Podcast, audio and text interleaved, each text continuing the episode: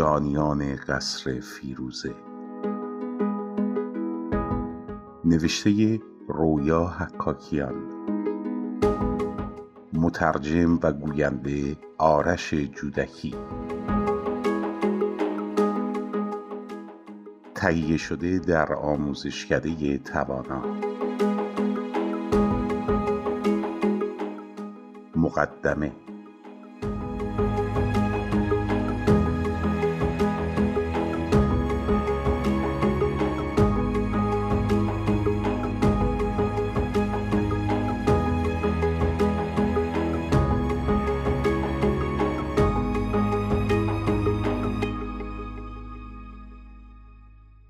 کتاب یک کار خیالی نیست. شخصیت ها و رویدادها همگی واقعی اند. دستمایه آن از دل آرشیف های ویدئویی، مصاحبه های رادیویی تلویزیونی، تارنماهای شخصی، یادداشت‌ها و دفترچه های خاطرات کسان درگیر گردآوری شده است. همچنین به مجموعه فراوانی از گزارش های دادگاه، یادداشت‌ها، یادنامه‌ها، سندهای پلیسی و مقاله های روزنامه و مجله ها دسترسی داشتم. افزون بر این با کسانی که زندگیشان در پی این رخداد دگرگون شده گفتگوهای بسیاری انجام دادم. دیالوگ ها بر پایه یادهای آنها و یا گزارش ها و رونوشت های واقعی بازسازی شدهاند.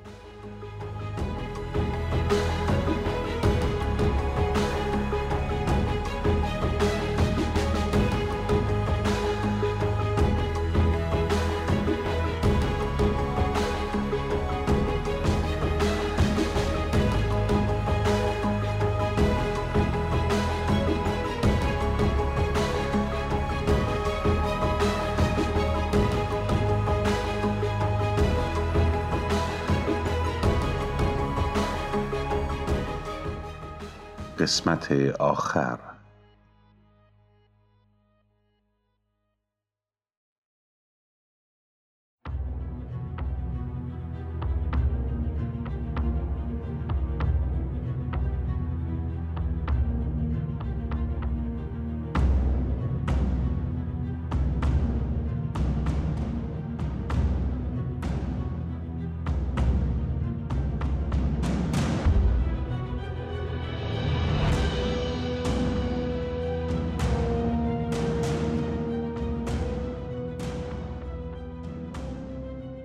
در سپید دم ده آوریل تمام خیابانهایی را که به دادگاه موابیت می رسیدند از یک مایل دورتر بسته بودند. تکتیراندازها بر تمام بامهای دیدهور به درهای ورودی دادگاه جای گرفته بودند. نیروهای پلیس و ارتش در گروه های دو نفره پیرامون کاخ دادگستری گشت می‌زدند. ایرانیان تبعیدی از سراسر اروپا در برلین گرد آمده بودند. این روز برای همه رنج دیدگان روز شمار بود. صدها تن در چهارگوشه چهارراهی که دادگاه را در بر می‌گرفت میگشتند و خود را برای تظاهرات آماده میساختند محاکمه ای که نزدیک چهار سال به درازا کشیده بود 176 شاهد را در طول 246 نشستی که در روند دادرسی آن برگزار شده بود برای گواهی فراخوانده بود و 3 میلیون دلار هزینه برداشته بود امروز پایان می گرفت. آن روز صبح شهره همچنان سیاه پوش با رخشانترین لبخندش رخ می نمود. برای نخستین بار سارا او را همراهی می کرد. بودن سارا در کنارش به او دلگرمی می‌داد. سارا دیگر آن دختر کوچک آسیب پذیر نبود. زن جوان چهارده ساله شکوفایی بود. شب پیش سارا سفر مدرسه خود را کوتاه کرده و به خانه بازگشته بود. اندیشه تنهایی مادر خستگی ناپذیرش در روز پایانی دادگاه او را به بازگشت واداشت. دوری از شهره به او توانایی داده بود تا مادرش را از منظری دیگر بنگرد. شار پیوسته حضور مادرش از گرانجانی اندوهش کاسته بود. آن روز صبح سبکبار بود. دستاورد امروز چه خواهد بود؟ شهره هی با خود زیر لب می گفت. اما سارا چندان اعتنایی به آن نمی کرد. او برای شنیدن رأی نیامده بود. آمده بود تا پایان محاکمه ای را به چشم ببیند که زندگی مادرش را راکت ساخته بود. او آمده بود تا گشایش آینده را به چشم ببیند. او آمده بود تا با مادر سیاهپوشش ودا کند. میکوشید به یک ساعت دیگر نیندیشد. هنگامی که در همان اتاقی خواهد بود که قاتلان و در همان هوایی دم خواهد زد که آنان. میکوشید نه به دلاشوبهش بیاندیشد و نه به نگاه آنها که با نگاه او برخورد خواهد کرد. دهم آوریل روزی برای ناگواری ها نبود. او آمده بود سهم آرامشش را بستاند.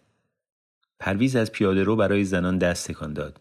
او خیلی دیر رسیده بود و در جایگاه تماشاگران دیگر جای سوزن انداختن نبود. پیادرو را با همان بیتابی گز می کرد که سالن انتظار بیمارستان را هنگام زایش دخترش گز کرده بود. متهمان در آستانه دریافت حکم عقوبتشان بودند و او در آستانه رهایی از عقوبتش. بهای سنگینی برای برپا کردن این جنگ پرداخته بود. کارهایی کرده بود که چندان از انجام آنها احساس سربلندی نمی کرد. شب پیش که باز بیخوابی به سرش زده بود روزها را پس از آن شب در رستوران شمرده بود 1665 روز. پروای هفته ها و ماها را نکرده بود چرا که دیگر شمارگرهای زمان از پهناوری آزمونان میکاهند پرسشی خواب از چشمانش رو بوده بود و به بیقراری گامهایش در پیاده رو دامن می‌زد. دستاورد چنین روزی چه خواهد بود؟ در امید میآویخت و گام می‌زد.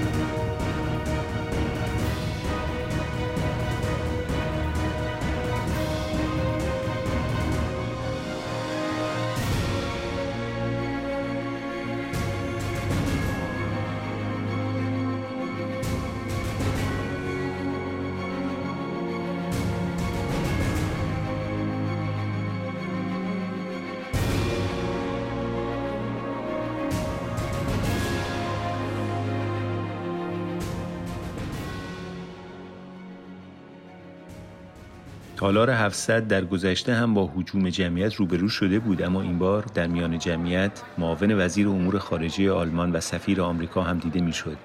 در میان خبرنگاران حتی کسانی از رادیو تلویزیون رسمی ایران به چشم میخوردند.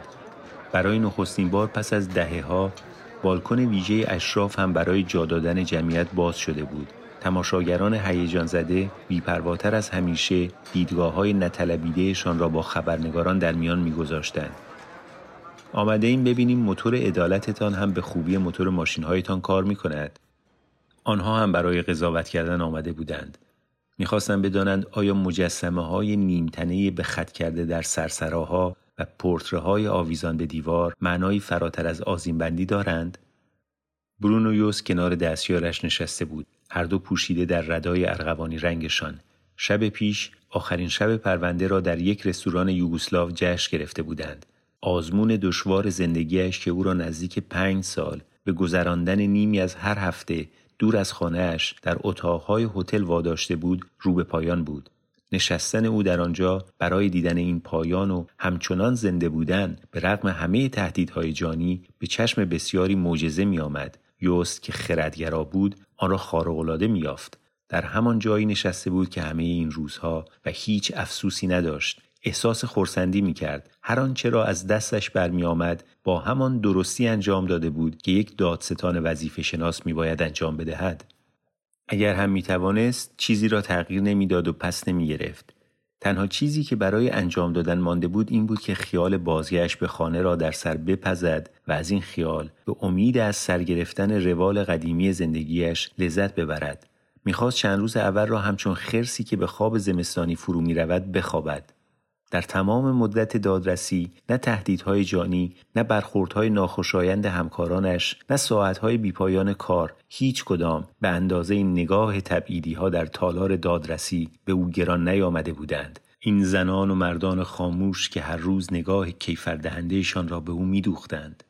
در بندان حضور آنها بودن دشوار بود اما در پایان چشم داشت ناگفته آنها او را از آسودگی شناخته هایش به در آورد و به سوی چیزهایی ناشناخته اما ستور کشاند. او به راستی خوشنود بود و نیز قدردان این سفر که اگرچه از همکنون دلتنگش می داشت اما سبکبار بود از دیدن پایان آن. پنج قاضی که در آستانه در ورودی پیدا شدند تالار سامان یافت. زمزمه ها خاموش شد. تا پیش از آن روز هیجان مجال خودنمایی در حالتهای چهرهشان نیافته بود. در پی قاضی کوپش که گامهایش شتابان مینمود به سوی سندلیهایشان روان شدند. سکوتی کامل اتاق را فرا گرفت. یکی که در صندلیاش تکان خورد نگاه ناخرسند دیگران را به سوی خود کشید. هر صدایی که از کسی جز قاضی کوپش برمیخواست خط بر اعصاب آنان می‌کشید. سکوت که بیشتر نشانه آرامش است آن روز صبح تنها صدی بود در برابر موجهای خیزان پیشنگری.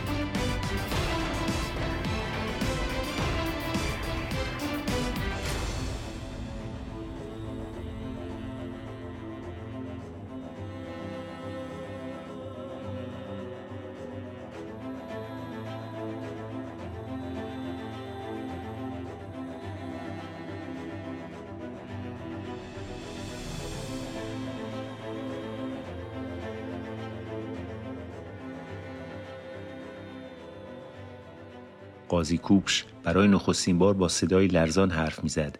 به سوی حاضران نگریست و نخست آنها را مخاطب قرار داد. پیش از اعلام رأی باید چند چیز کوچک از شما بخواهم. اینجا اتاق دادرسی است. خواهش می‌کنم در روند آن مداخله نکنید. ما کپی صفحه های گذرنامه های شما را داریم و هویت شما را می‌دانیم. به نگهبانان دستور داده شده است که به سرعت کسانی را که روند رسیدگی را به هم می‌زنند بیرون کنند. از تشویش و اعتراض بپرهیزید. همانجور که می‌دانید کسان زیادی پایین در صف ایستادند تا شاید بتوانند به درون بیایند. به همین دلیل اگر کسی به میان صحبت بیاید گرچه در طول رسیدگی به این پرونده چنین چیزی کم پیش آمده است از دادگاه به بیرون رانده خواهد شد تا کسان دیگری به درون بیایند. سپس رو به شهره کرد و افسود من همچنین از خیشاوندان قربانیان و متهمان می‌خواهم که احساسات خود را مهار کنند. مترجمان رونوشت رأی نهایی را دریافت خواهند کرد تا در صورت نیاز برای آنها ترجمه کنند. هیچ کس از جایش تکان نخورد. همه چشمها هنوز بر او خیره بودند. ساعت نه صبح بود که قاضی کوپش از جایش برخاست. همگی به پیروی از او برخواستند. فراموش کرد با جمله همیشگی به نام مردم که همیشه با آن آغاز کرده بود بیاغازد. به جای آن با این جمله ها آغاز کرد. برای نقششان در قتل چهار تن کازم دارابی و عباس رحیل به حبس ابد محکوم می شوند. دو همدستشان یوسف امین و محمد اتریس به ترتیب به یازده و پنج سال حبس محکوم می شوند. عطاالله ایاد تبرئه می شود اما دادگاه هیچ مبلغی به عنوان قرامت برای هزینه ها و زیانهایش نمی پردازد. حال می توانید بنشینید. همه روی سندلی هایشان نشستند. یوسف امین می خندید رحیل و دارابی یک باره در هم شکستند. چشمها رو به پایین از پادر آمده قاضی کوپش ادامه داد. از همان ابتدا آشکار بود که این محاکمه به درازا خواهد کشید و این چنین هم شد. متهمان حق خود برای حرف نزدن را به کار گرفتند. به همین دلیل باری به بار دادگاه افزوده شد. پیچیدگی های پیش بینی نشده زیادی هم دادرسی را طولانی تر کردند. تمام رسیدگی ها باید دست کم همزمان به دو زبان ترجمه می شد شماری از شاهدان بس دیر به دادگاه معرفی شدند و افسون بر این برخی از شاهدان در جاهای دیگری از جهان بودند ایران کانادا و لبنان. یافتن آموزش دادن و فرستادن دادرسان و مخبران برای شنیدن گواهی های آنها زمان زیادی برد. رسانه ها می‌گویند دولت ایران است که در این دادگاه محاکمه می شود این سخن درست نیست. ما کسی را محاکمه غیابی نمی کنیم حتی زمانی که متهمی دندان در داشت ما محاکمه را تعطیل کردیم به این دلیل که دادگاه نمی‌توانست در قیاب متهم برگزار شود. ما کسانی را که نمی‌توانند حاضر باشند محاکمه نمی کنیم پس تروریسم دولتی هرگز در این دادگاه محاکمه نشده است.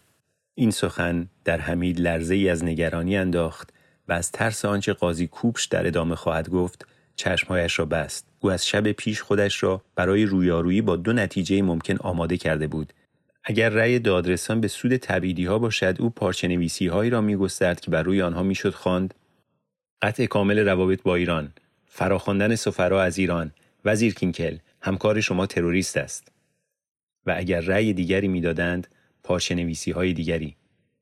روزی سیاه و شرماور برای دستگاه قضایی آلمان. قاضی ها زیر فشارهای سیاسی مرعوب شدند. تا دوباره قاضی کوپش صحبت را از سر بگیرد تالار در سکوت فرو رفت.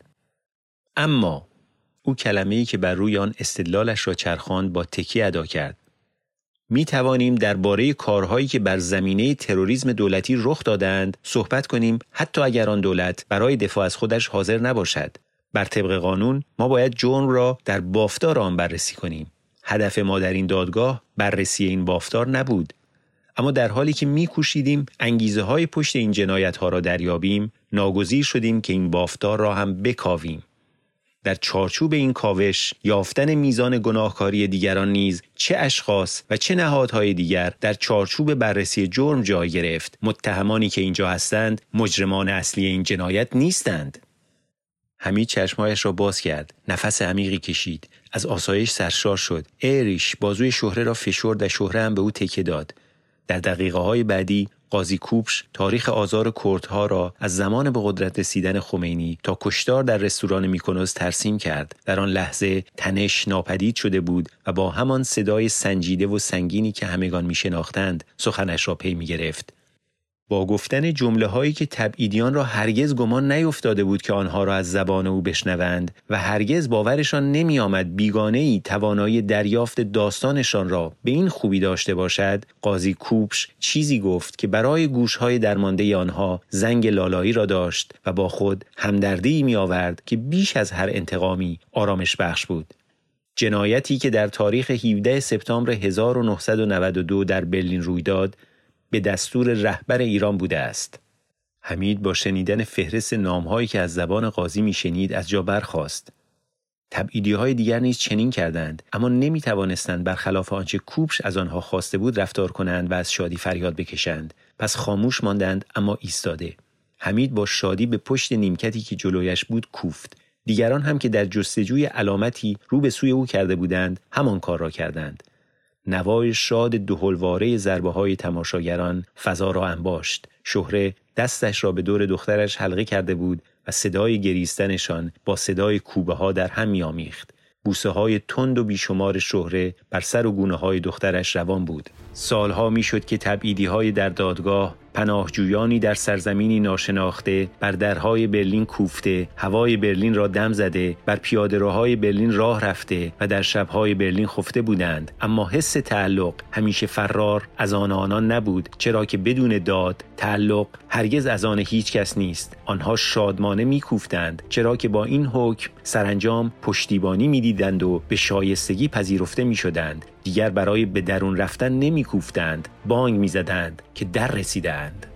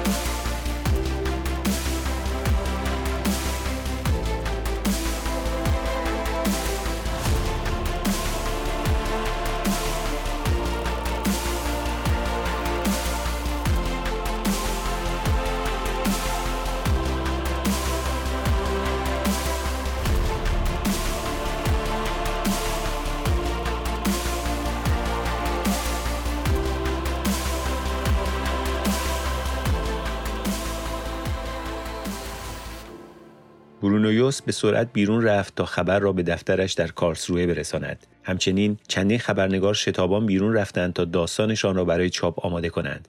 تاریخ در دادگاهی آلمانی ورق خورد. عنوان اصلی روزنامه های فردا بود. بی سابقه در تاریخ جهان. برای نخستین بار دادگاهی حاکمان هنوز بر سر قدرت را محکوم کرده بود. در بیرون دادگاه تلفن همراه پرویز زنگ زد و صدایی در آن سو گفت از همه نام بردن پرویز نام تک تکشان را بردند همه یعنی کی؟ همه. دارابی و رحیل و امین را می‌گویی. نه ارباب ها نه نه نه صبر کن. تو هیجان زده هستی و داری خیلی تند می‌روی. پرویز گوش بده. ما بردیم. داری اشتباه می‌کنی. حرف قاضی را تفسیر نکن. کلمه کلمه هر چی را که شنیدی بگو. قاضی کوبش نام اما پیش از آن که بتواند نامها را بشنود جمعیت بیرون دادگاه هلهله سر دادند. فریادهای شادی در هوا میپیچید. پرویز گریست. چندین خبرنگار میکروفون و دوربین به دست به سویش دویدند و پرسیدند آقای دستمالچی نظر شما در مورد حکم امروز چیست؟ من من اما بازمانده ای که همیشه به شیوایی سخن می‌گفت نتوانست جملهاش را تمام کند. کوشید بر خود چیره گردد و از نو پاسخ بگوید. من من چهار سال و نیم اشک بود که از چشمانش سرازیر می‌شد. او فقط و فقط گریست. آن روز صبح اشک تنها واژهاش شده بود. تنها پاسخش به هر پرسشی. جمعیتی که برای اعتراض آمده بودند دیگر نیازی به فریاد زدن شعارهایشان نمی‌دیدند. پلاکارتهایشان را به گوشه انداخته بلنگوهایشان را خاموش کرده و پارچه نویسی هاشان را جمع می کردند. هنگام پرخاش نبود. از چندین بلنگوی بزرگ که در صبح همان روز در چهار گوشه چهارراه کار گذاشته شده بود صدای موسیقی آشنایی پخش می‌شد. مرد و زن پیر و جوان دو نفره دستها به هوا زانوها خم کمرها را به آرامی با ترانه بابا کرم تباهترین آهنگ رقص ایرانی تاب می‌دادند. با گامهای آهسته به دور یکدیگر چرخان گردنها کشیده دلبرانه ابروی بالا میانداختند و سپس میخندیدند. پا میکوفتند و میخندیدند. کسانی هم که کلاه داشتند کلاههایشان را روی پیشانی کشیده و با حرکات نوسانی شانه دور کسی که با او میرقصیدند میچرخیدند. بیان که خنده از لبشان بیفتد. بیرون تالار 700 حمید که دو دست اعلامیه را مخفیانه به درون برده بود آنها را مشت مشت از طبقه اول بر روی ردیف نیمکت های چوبی میریخت. برگه ها همچون کاغذ های رنگی در هوای زرین دادگاه برق می‌زدند. او پارچه نویسی را گشود و آن را بالای نرده آویخت. قطع کامل روابط با ایران. نگهبانان با عجله رفتند تا او را از این کار باز دارند. گریان و هزیانگو هنگامی که به او دست بر می‌زدند مقاومتی نکرد. ایریش که حمید را دید به سویش دوید. بازوانش را به دور حمید انداخت و او را به سینهاش فشرد. شانه هایشان از گریه میلرزید. تنها زمانی که حمید را از آغوشش میکشیدند ایریش نگهبانان را به یاد آورد و خواهش کرد او را رها کنند. کسانی که از تالار 700 بیرون می آمدند در آستانه در می ماندند. شهره هر کسی را که می آمد با او دست بدهد در آغوش می کشید. او حرفی برای گفتن نداشت. آخرین باری که چنین از شادی مست شده بود، سپید پوش با نوری در جشن عروسیشان می رخصید. نه چیزی را احساس کنان مگر باریکه ای از نور و بیوزنی نه چیزی را نیوشان مگر نقمه تپش قلب خودش روزنامه نگاری به سوی سارا آمد و از او در مورد احساسش پرسید سارا که تاکنون به پرسش خبرنگاری پاسخ نداده بود خندان نخستین اظهار نظر عمومی خود را بر زبان آورد بسیار خوشحالم که همه چیز تمام شد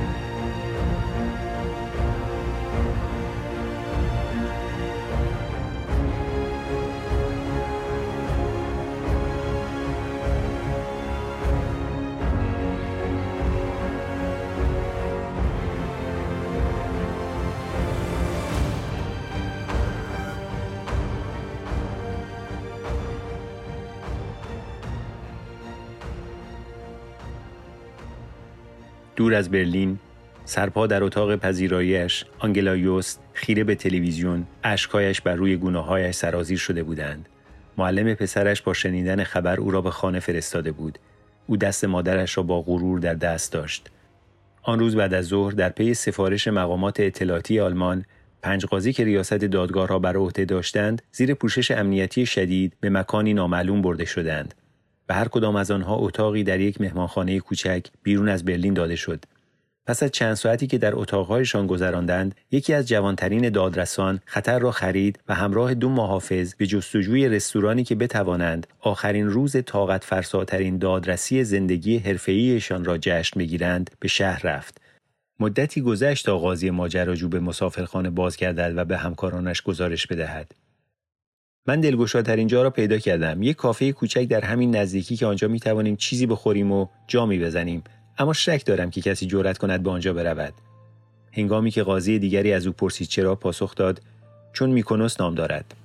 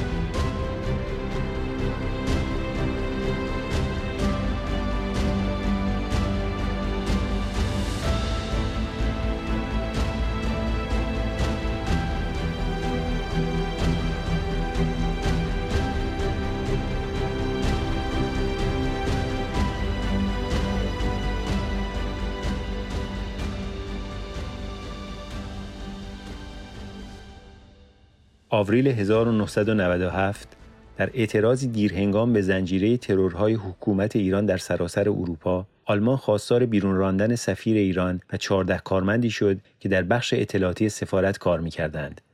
به پیروی از آلمان دیگر کشورهای اتحادیه اروپا سفیرانشان را از ایران فرا خواندند و سفارتخانه هایشان را در تهران بستند. روابط دیپلماتیک با ایران برای کمتر از شش ماه قطع شد اما دستاوردهای این دوره کوتاه بسیار چشمگیر بود کشتار تبعیدی های ایرانی در اروپای غربی پایان یافت. فهرست 500 نفره خمینی هرگز کامل نشد. نه بمبی بر تهران فرود آمد و نه خونی ریخته شد. این پیروزی تاریخی از پی های داد آمد. سرانجام غرب راسخ و متحد در برابر ایران ایستاد. رأی دادگاه میکنوس و پشتیبانی اروپا از آن هنوز هم فلج کننده ترین ضربه فرود آمده به مردان شومی است که زندگی بهترین و درخشانترین های ملتشان را در خون خاموش ساختند.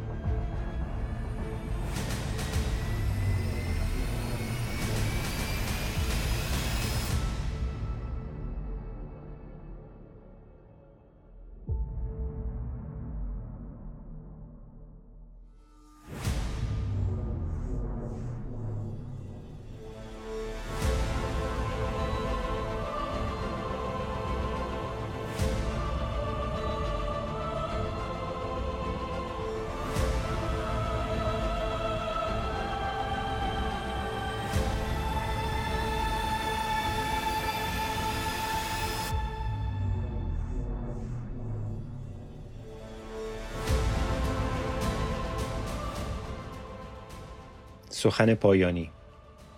در آخرین سال رسیدگی به پرونده میکنوس قاضی کوبش از بیماری سرطان خود آگاهی یافت. اما از آنجا که نمی‌خواست روند دادرسی را دچار دیر کرد یا نابسامانی سازد از آغاز درمان تا زمانی که حکم نهایی صادر نشده باشد سر باز زد.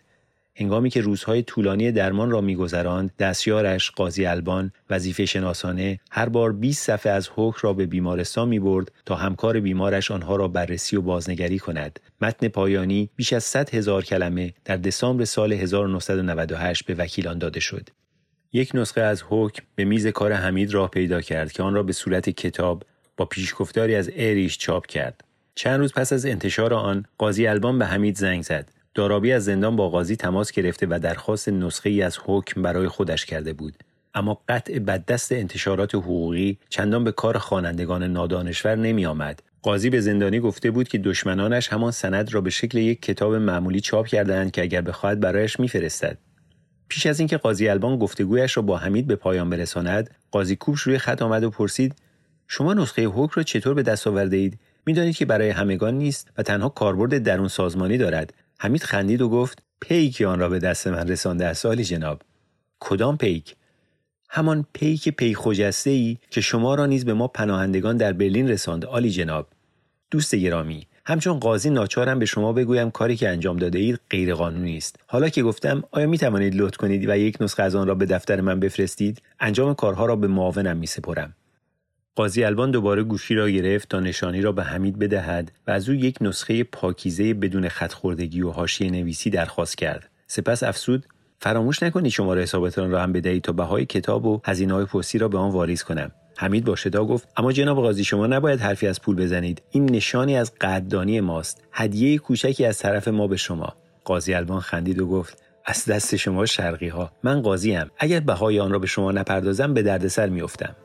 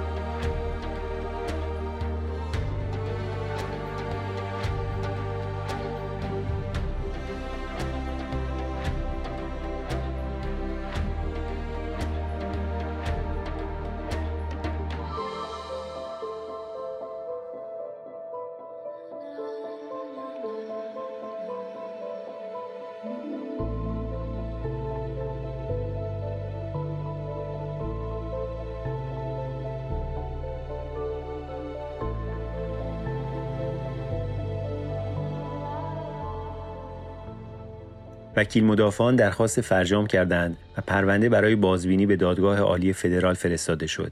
تهران به این امید که روند فرجام خواهی را با خواست خود همسو سازد، یک بازرگان آلمانی را به اتهام تجاوز دستگیر و به مرگ محکوم کرد. اما بن پاپس نکشید. سال 1998 دادگاه فدرال پس از یک سال رسیدگی دوباره حکم کوبش را تایید کرد. همخوان با آوازش کوبش بار دیگر نشان داد که حکمهایش فرجام خواهی بر نمی دارد بون هم یک ایرانی را به اتهام جاسوسی دستگیر کرد. دستگیری مجالی دیگر برای تازه کردن دیدارها فراهم آورد.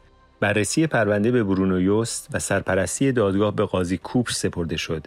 حمید و یارانش هم برای حضور روزانه در دادگاه باز شبکاری پیشه کردند. اتاق دادرسی هم دوباره همان تالار شماره 700 بود. در طول این محاکمه قاضی کوپش هرچند رنگ پریده و نظار می نمود اما به کار خود ادامه داد. پایان دسامبر 1999 حمید در راه دستشویی مردانه به قاضی برخورد و برای او در سال پیش رو شادی و تندرستی آرزو کرد. کوپش لبخندی زد و در پاسخ گفت که شادی چه بسا دست دهد اما به تندرستی پیش رو گمان نمی‌برد. او در اکتبر سال بعد درگذشت. مرگ او چند هفته پیش از بازنشستگیش فرا رسید که سالهای سال به همسرش نوید داده بود که آن را در تعطیلات و در سفرهای دهه ها به عقب انداخته خواهند گذراند. در سال 2004 گروهی از تبعیدیان به پیشگامی حمید بر پایه لوح یادبودی را در محل رستوران میکونوس از شهرداری برلین درخواست کردند که پیکار دیرپای دیگری میان برلین و سفارت ایران را در پی داشت. در پایان اجازه نصب لوح یادبود داده شد. روی چارپایه کوچک و ستبری در پیادهروی شماره دو آی خیابان پراگر بر لوحی به خط سرخ می‌خوانیم اینجا در محل پیش در رستوران میکونوس به تاریخ 17 سپتامبر سال 1992 نمایندگان برجسته حزب دموکرات کردستان دکتر صادق شرفکندی، فتاح عبدلی، همایون اردلان و کنشگر سیاسی ساکن برلین نوری دهکردی به فرمان حاکمان آن زمان ایران کشته شدند. آنها در پیکار برای آزادی و حقوق بشر جان باختند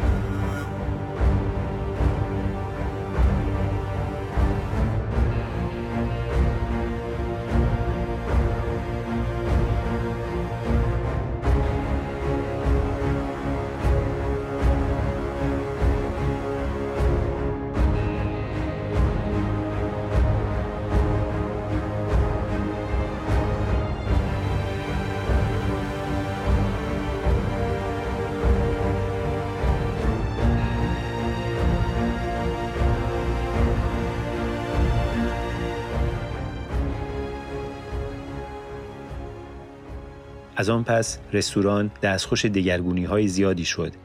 با همه نما آرایی های دوباره نوسازی ها و دست به دست گشتن ها خوراک و حال و هوایش به گونه اسفبار میان مایه یادآور سالهای میکنوس باقی ماند. آخرین دگردیسیش رستورانی ویتنامی به نام میس سایگون بود که در سال 2010 بسته شد. 14 سال پس از پایان دادرسی پرونده همچنان گشوده است. قاتل شماره یک هرگز دستگیر نشد. بنی هاشمی که همان شب کشتار از آلمان گریخت هنوز آزاد می گردد. از پنج تن بازداشتی محمد اتریس پس از سه سال زندان آزادیش را باز یافت. اما اندک زمانی پس از آن به اتهامهای جدیدی دوباره دستگیر شد و سرانجام از آلمان گریخت. یوسف امین در پایان دوران محکومیت ده سالش به لبنان فرستاده شد. کازم دارابی که از دیدارهای پیوسته همسر وفادارش بهرهمند می‌شد در همان دوران زندان دوباره پدر شد. در سال 2007 پس از گذراندن 15 سال زندان درخواست آزادی مشروطش پذیرفته شد و در دسامبر به ایران بازگشت. در فرودگاه او را همچون قهرمان پذیره شدند و همانجا به گروه خبرنگارانی که دورهش کرده بودند وعده داد داستان بیگناهیش را به زودی در کتابی خواهد نوشت. هم اتهام دارابی عباس رحیل هم اجازه یافت تا درخواست آزادی مشروط کند و همزمان به لبنان باز پس فرستاده شد. موسویان سفیر ایران در آلمان هنگام کشتار میکنوس و دادگاه آن که تاکید کرده بود متهم ساختن ایران به کشتار شوخی است چرا که تهران هرگز نه حقوق بشر را زیر پا می‌گذارد و نه دست به قتلهای فراقانونی می‌زند. چندی بعد با رژیم درگیر شد. در سال 2007 بر اساس سالهای سفیریش کتابی درباره روابط ایران و آلمان منتشر کرد. کمتر از یک هفته پس از انتشار آن به جاسوسی متهم شد و به زندان افتاد. کتابش هم ممنوع شد و از کتاب فروشی های سراسر کشور جمعآوری گردید. با این حال یک نسخه از آن کتاب به قفسه های کتابخانه یک نویسنده نچندان سرشناس ایرانی آمریکایی در دل جنگل های کنتیکت راه یافت. فلاحیان در سال 1997 از وزارت اطلاعات کناره‌گیری کرد. حکم بازداشت او از سوی اینترپل به دلیل دست داشتن در بمبگذاری سال 1994 در مرکز یهودیان در بوینس آیرس آرژانتین صادر شد. امروز او یکی از اعضای مجلس خبرگان رهبری است که بر انتخاب رهبر نظارت دارد. عضویت فلاحیان در مجلس خبرگان در سال 2016 پایان یافت. کسانی که نامشان در حکم آمده است همچنان در قدرت هستند. ولایتی، وزیر امور خارجه وقت، مشاور امور بین الملل رهبر در عمل نقش وزیر امور خارجه در سایه را بازی می کند. رفسنجانی رئیس جمهور وقت همزمان هم ریاست مجمع تشخیص مسلحت نظام را به عهده دارد که از قدرت قانونگذاری برخوردار است و هم رئیس مجلس خبرگان رهبری است. اکبر هاشمی رفسنجانی تا سال 2011 ریاست مجلس خبرگان را به عهده داشت اما تا زمان مرگش 8 ژانویه 2017 رئیس مجمع تشخیص مسلحت نظام باقی ماند. فرماندهی سپاه پاسداران همچنان قدرتمندترین چهره کشور است. معاون وزیر اطلاعات سعید امامی دو سال پس از اینکه در تهران به دیدار مصباحی رفت تا او را از توطعه کشتنش آگاه سازد و او را به رفتن از ایران وادارد به جرم جاسوسی دستگیر شد. او در سال 1999 هنگامی که در بازداشت به سر می برد به گونه مرموز کشته شد. مصباحی پس از گواهیش در سال 1996 زیر پوشش برنامه دولت آلمان برای محافظت از شاهدان قرار گرفت. او اکنون در جایی بر این کره خاکی در امنیتی نسبی میزید. او هنوز رویدادهای ایران را از نزدیک پی می‌گیرد و اتاق فکر مخفی خود را از جانپناه بینشانش سرپرستی می کند. در ژانویه 2007 نویسنده سه روز پیاپی همنشین او بود و به داستان رنجبارش گوش سپرد. در آغاز دهه 2000 کمیسر ارشد جنایی تونی فونترک به گونه ناگهانی از پی توموری بدخیم درگذشت. در مرگ او بسیاری از همکارانش گریستند و بیش از همه یوست نوربرت زیگموند خبرنگار دکترای خود را در علوم سیاسی به پایان برد. پایان نامه او دادرسی میکنوس نام داشت. او به کارش همچون روزنامه‌نگار ادامه می‌دهد. یوزف هوفل شولته همچنان برای مجله فوکوس گزارش تهیه می کند.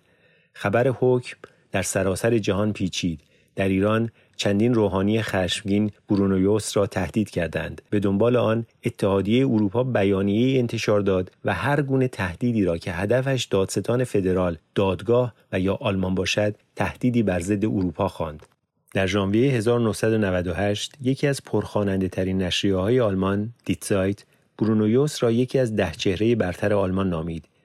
اگرچه نه این عنوان نه کارستان تاریخیش و نه شجاعتی که از خود در تمام مدت دادرسی نشان داد چیزی بیش از خورسندی شخصی برایش برمغان نیاوردند. او دستیاران جدید خود را برای چشیدن غذای ایرانی به ویژه قرمه سبزی به همان رستوران ایرانی می‌برد که در آن به همراه خانواده مادر داماد آینده و دو محافظ شخصیش صدور حکم پرونده را جشن گرفته بود.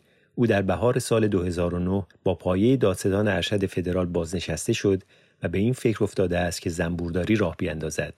هادی خورسندی تنزنویس از فتوا جان سالم به در برد. او استنداپ کمدی را هم به کارنامه خود افسوده است و آن را خورسنداب مینامد. برای بازیگری که در آغاز هفتاد سالگیش تازه شکوفا شده بر روی صحنه هنرنمایی چشمگیری دارد. عزیز قفاری صاحب رستوران به ایران بازگشت و بار دیگر ازدواج کرد و دیگر بار در جلد تازه‌ای فرو رفت. این بار همچون صاحب یک داروخانه. تا کنون تنها بازمانده کشتار که به ایران بازگشته اوست. روزنامه تگز شپیگل در مقاله‌ای به سال 1996 عزیز را به خبرچینی برای وزارت اطلاعات ایران متهم کرد. او هرگز نه به این اتهام اعتراض و نه از روزنامه به بهانه افترا شکایت کرد. معمای ناگشوده عزیز به گمان های بیپایانی درباره جاسوس دیگری همچنان دامن می‌زند.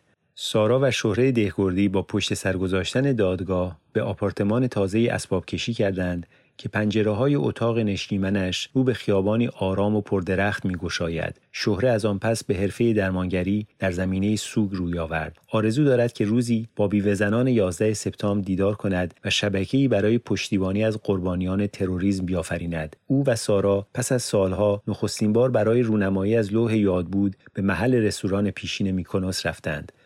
سارا بر روی پایانامه دکترایش در رشته علوم سیاسی کار می کند. او راه پدرش را دنبال کرده و یک فعال سیاسی است و بیان که بداند چرا بودن در میان ایرانیان غمگینش می‌سازد هر از گاهی حال و هوای خود را با گذاشتن کاست های بی بی بلوکسبرگ و گوش دادن به قصه های جادوگر محبوبش تازه می کند. هرچند دیگر بر این باور نیست که با تروریست ها باید به یاری تفنگ جنگید اما همچنان خواهان پیکار با آنهاست. او تنها زندگی می کند و یک پستر بزرگ از نلسون ماندلای خندان را بر در آپارتمان کوچکش چسبانده است.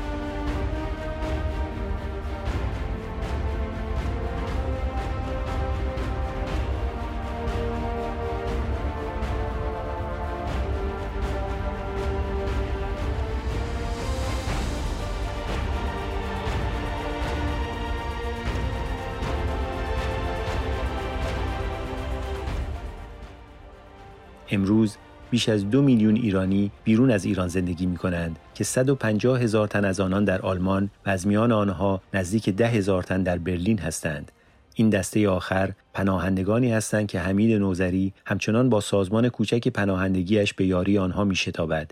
به یاد تجربه تاریخیش حمید ساعتهای نامنظم شبانه و آخر هفتهش را نگه داشته تا همیشه برای دادگاهی دیگر آماده باشد. همراه با دو همکارش دو کتاب انتقادی درباره دادرسی میکنوس نوشتند. او همچنین سرپرستی آرشیو اسناد و پژوهش‌های ایران را به عهده دارد. جایی که نگارنده روزهای زمستانی بسیاری را به خواندن و فروزان نگاه داشتن یکی از آخرین بخاری های زغالسنگی در تمام اروپای غربی گذراند. پرویز دستمالچی از آن زمان جستارها و سندهایی درباره این پرونده ویرایش و چاپ کرده که شماری از آنها را به برونو یوست و فریتیوف کوپش تقدیم کرده است. هنگامی که با برونو یوست تماس گرفت تا برای کارش از او تشکر کند یوست تنها گفت آنچه کردم برای خوشامد ایرانیان اپوزیسیون نکردم من تنها کارم را انجام دادم در این سالها او دوازده کتاب دیگر هم آماده کرده و مجموعه کارهایش را از گردآوری تا ترجمه و تألیف به شماره چشمگیر 25 رسانده است. ترجمهش از نوشته های کارل پوپر در سال 2004 در ایران منتشر و چندین بار تجدید چاپ شد. او که هرگز از ماجراجویی دست بر نمی دارد در نوامبر 2008 آشکارا به اسرائیل سفر کرد و به شمار اندک ایرانیان نایهودی پیوست که تاکنون جرأت انجام این سفر را داشتهاند.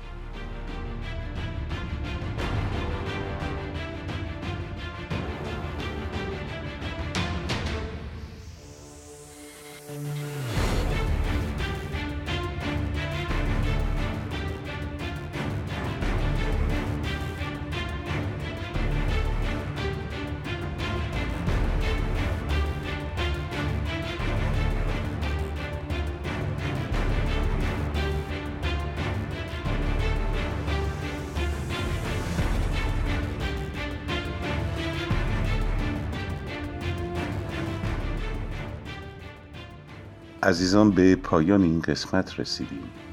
از اینکه با ما همراه بودید سپاس گذاریم شما می‌تونید نسخه نوشتاری این کتاب صوتی رو در وبسایت آموزشکده توانا به نشانه www.tavana.org به رایگان دانلود کنید و بخونید.